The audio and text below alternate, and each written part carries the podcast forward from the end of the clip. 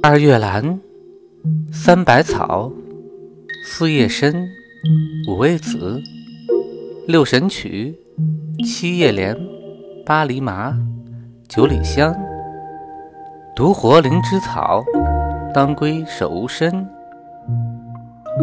听百草故事，懂中药知识。九九菊花节的来历。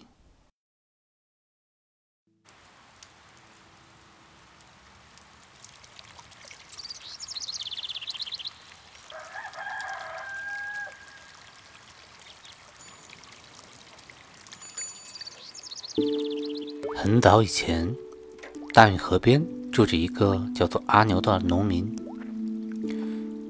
阿牛家里很穷，他七岁就没有了父亲，靠着母亲纺织度日。阿牛的母亲因为子幼丧夫，生活异常的艰辛，于是经常哭泣，把眼睛都给哭烂了。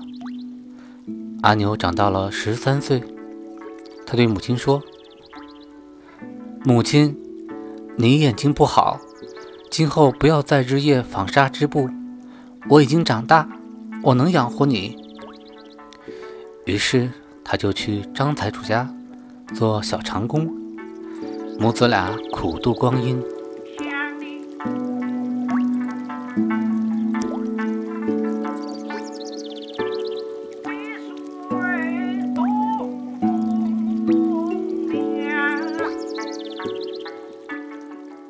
两年后，母亲的眼病越来越严重，不久竟双目失明了。阿牛想，母亲的眼睛是因为我而盲，无论如何也要医好她的眼睛。于是他一边给财主打工，一边起早摸黑开荒种菜，靠卖菜换些钱来给母亲求医买药。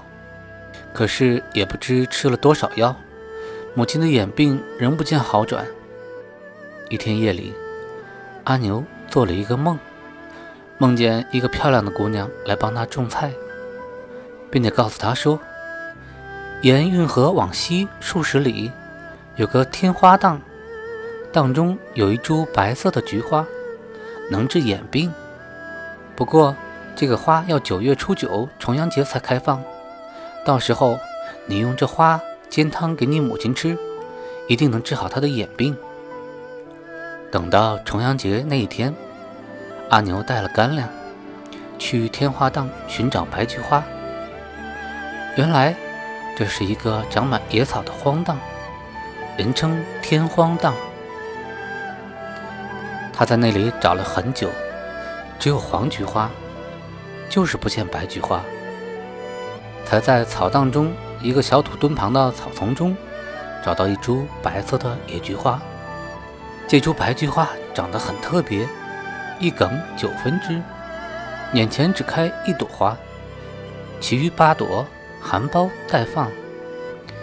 阿牛于是将这株白菊花连根带土挖了回来，种植在自家的屋旁。经过他浇水护理，不久。八枚花朵也陆续的绽放了，又香又好看。于是他每天采下一朵白菊，煎汤给母亲服用。当吃完了第七朵菊花之后，阿牛母亲的眼睛果然开始复明了。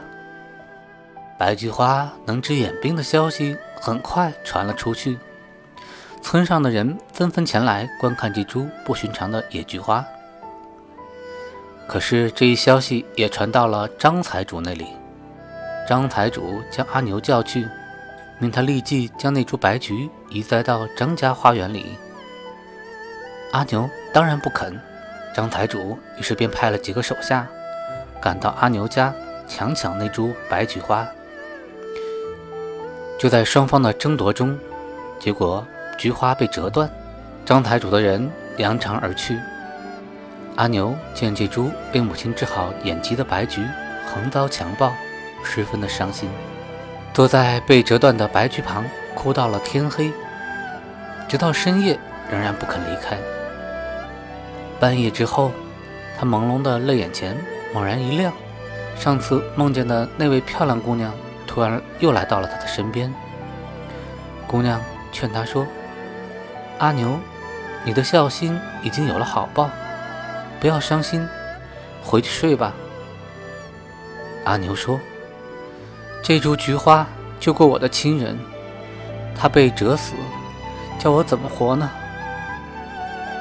姑娘说：“这菊花梗子虽然断了，但根还在。”它没有死，你只要将根挖出来，移植到另一个地方，就会长出白菊花。阿牛问道：“姑娘，请告诉我你是何人呢？我要好好的报答你。”姑娘说：“我是天上的菊花仙子，特来助你，无需报答，你只要按照一首种菊谣去做，白菊花定会种活。”接着，菊花仙子念道：“三分刺平头，五月水淋头，六月甩料头，七八五蹲头，九月滚绣球。”念完，菊花仙子就不见了。阿牛回到屋里，仔细地推敲菊花仙子的种菊谣，终于悟出了其中的意思。原来种白菊要在三月移植，四月掐头，五月多浇水，六月勤施肥，七月八月要护好根，这样九月就能开出绣球状的菊花。阿牛根据菊花仙子的指点去做，后来菊花老根上果然爆出了不少枝条。他又剪下这些枝条去扦插，再按照种菊谣说的去栽培。第二年九月初九重阳节，便又开出了一朵朵芬芳四溢的白菊花。后来，阿牛将种菊的技能交给了村上的穷百姓，于是这一代种白菊花的人就越来越多了。因为阿牛是九月初九找到这株白菊花的，所以后来人们就将九月九称作菊花节，并形成了赏菊花、吃菊花茶、饮菊花酒等等和菊花有关的一系列风俗。